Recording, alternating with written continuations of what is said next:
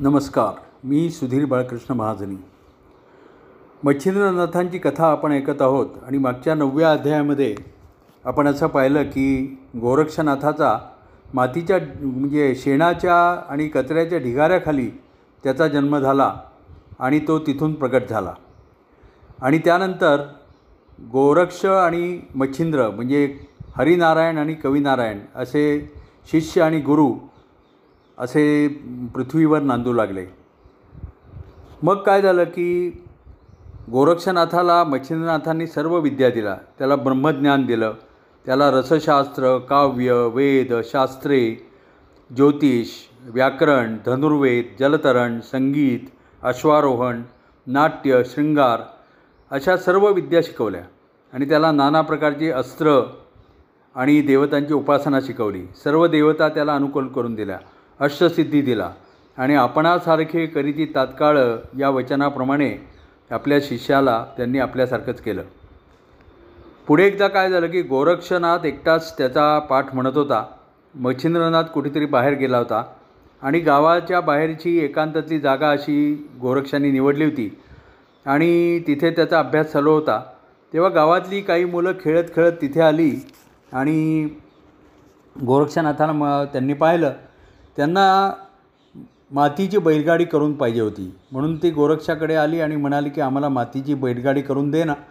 तेव्हा गोरक्ष म्हणाला की माझा आत्ता अभ्यास चालला आहे तुम्हीच तुमची बैलगाडी बनवा आणि खेळा. मला नका त्रास देऊ. मग ती मुलं बिचारी परत गेली. त्यांनी कशीबशी मातीची बैलगाडी बनवली. जरा ओबडधोबडच झाली होती. पण आता तिच्यासाठी गाडीवान बनवायचा होता. म्हणजे परत मनुष्य पुचा पुतळा बनवणं आलं. म्हणून मग ते परत गोरक्षाकडे आले आणि म्हणाले आता निदान आम्हाला मातीचा पुतळा तरी बनवून दे. म्हणजे आम्हाला त्याचा गाडीवान बनवता येईल. मग गोरक्षनाथाने यावेळेला तो कबूल झाला. तो म्हणाला आणा आणा माती मी पुतळा बनवतो. मग त्या मुलांनी चिकण माती त्याला आणून दि आणून दिली. त्यांनी पुतळा बनवला. तो बनवत असताना त्याचा संजीवनी मंत्राचा पाठ चालू होता. आणि त्याचा प्रभाव असा की त्या पुतळ्यातून एक मनुष्य जन्माला आला म्हणजे एक बाळ जन्माला आलं त्यातून. आणि ते पाहिल्यानंतर सगळी मुलं घाबरली. त्यांना वाटलं का हे कुठलं भूत आलं. म्हणून मग ती मुलं घाबरली आणि पळत सुटली. भूत भूत करून पळत सुटली. तेव्हा त्यांना वाचे वाटेमध्ये मच्छिंद्र भेटला आणि मुलांनी सगळं वृत्तांत मच्छिंद्राला सांगितला. तेव्हा मच्छिंद्र म्हणाला की भिवू नका मला दाखवा मी चांगली शिक्षा करतो त्या भूताला.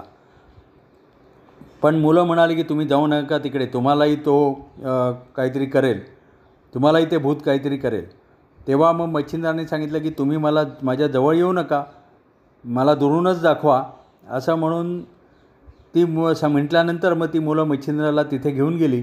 आणि मच्छिंद्राने ते रडणारं बालक त्याला दुरूनच दाख मच्छिंद्राला त्यांनी ते बालक दुरूनच दाखवलं. मग मच त्यावेळेला तिथे गोरक्ष नव्हता कारण काय झालं मुलाचं ते टहा टहा करून रडणं ऐकलं आणि तो पण घाबरून पळाला. त्याला कल्पना नव्हती की या पुतळ्यातून असा असं बाळ जन्माला येईल. त्याला ह्या संजीवनी मंत्राचा प्रभाव होता ते त्याला कळलं नाही. मच्छिंद्राने मात्र त्या मुलाला पाहिलं आणि लगेच ओळखलं की अरे हा करभाजन ऋषी आहे. त्यांनी या पुतळ्यामध्ये अवतार घेतला आहे आणि मग मच्छिंद्र लगेच पुढे झाला. त्यांनी लगेच वात्सल्याने त्या बालकाला वाळवून उचललं जवळ घेतलं. सगळी सगळी मुलं भयभीत झाली होती ओरडत होती. त्यांना वाटलं की हा बुवा आपल्या आपल्यावर त्या भूताला सोडणार. म्हणून मग ती मुळं मुलं पळत सुटली. आणि मच्छिंद्र त्या मुलाला उचलून गोरक्ष कुठे दिसतोय तो शोध घेत होता. आणि वाटेतल्या लोकांना असं वाटलं की हा यांनी कोणाचं तरी मूल पळवलं आहे आणि म्हणून ते त्याला म्हणाले काय रे? कोणाचं मूल पळवतो आहेस तेव्हा मग मच्छिंद्राने सांगितलं की अहो माझा शिष्य गोरक्षनाथ कुठे दिसत नाही आहे तो सापडला की मग तुम्हाला सगळा वृत्तांत सांगतो. आणि मग मच्छिंद्रांनी गोरक्षाला हाका मारणं चालूच होतं. तेव्हा त्याची हाक ऐकून गोरक्ष एका ठिकाणून बाहेर आला. परत त्यांनी त्या मुलाला बाळाला त्या मच्छिंद्रनाथांच्या हातात पाहिलं आणि तो पळत परत पळाला. तेव्हा मग मच्छिंद्रनाथांच्या लक्षात आलं की हा गोरक्ष पण याला घाबरतो आहे म्हणून त्यांनी त्या मुलाला एका वस्त्रावर खाली ठेवलं आणि गोरक्षाला जवळ बोलावलं आणि त्याला सगळा प्रकार सांगितला. की अरे संजीवनी मंत्रांनी त्या मातीच्या पुतळ्यात प्राण आले. आणि करभाजन ऋषी स्वतः जन्म घेऊन आले. तू त्यांना ओळखलं नाहीस का? याचं नाव आपण गहिनीनाथ ठेवायचं. आहे चल तू. आता आपण त्या मुलाचं पालन पोषण करायला पाहिजे. मग तो गोरक्ष त्याला असं वाटलं की आपल्या हातून संजीवनी मंत्राचा दुरुपयोग तर झाला नाही ना? त्याने मच्छिंद्राला तसं विचारलं. पण मच्छिंद्र म्हणाले काही नाही तुला माहीत नव्हतं म्हणून असं झालं. आणि मग ते दोघंजणं असे चालत असताना मग मच्छिंद्रांनी त्या बालकाला उचललं आणि गोरक्षाला बरोबर घेऊन तो आपल्या ठिकाणी आला. त्याने एका वस्त्राची झोळी केली. ती झाडाच्या बुंद्यांना बांधली आणि त्याचा झोका करून तो त्या मुलाला झोके देऊ लागला. आणि अशा प्रकारे त्यांनी त्या मुलाचं पालनपोषण सुरू केलं. तेव्हा गाय गावातल्या लोकांना मच्छिंद्रनाथाचं योगबल त्यांना कळून आलं आणि त्यांना वाटलं की मुलाची उत्पत्ती केवळ मच्छ संजीवनी मंत्रांनी करणारा हा कोणीतरी ब्रह्मदेव किंवा शु शुक्राचार्य यांच्यापेक्षाही कोणीतरी श्रेष्ठ आहे असं त्यांना वाटलं. आणि मग ते त्या मुलाकडे बघून वारंवार आश्चर्य करू लागले. आणि स्त्रियांच्या मनात आलं की हा बालक वाढवणं या योग्याला काही जमणार नाही. कोणीतरी स्त्रीच हे काम करू शकेल. म्हणून मग त्यांना आठवलं की गावामध्ये मधू नावाचा एक ब्राह्मण आहे. त्याची पत्नी गंगाबाई ही चांगली दयाळू स्त्री आहे.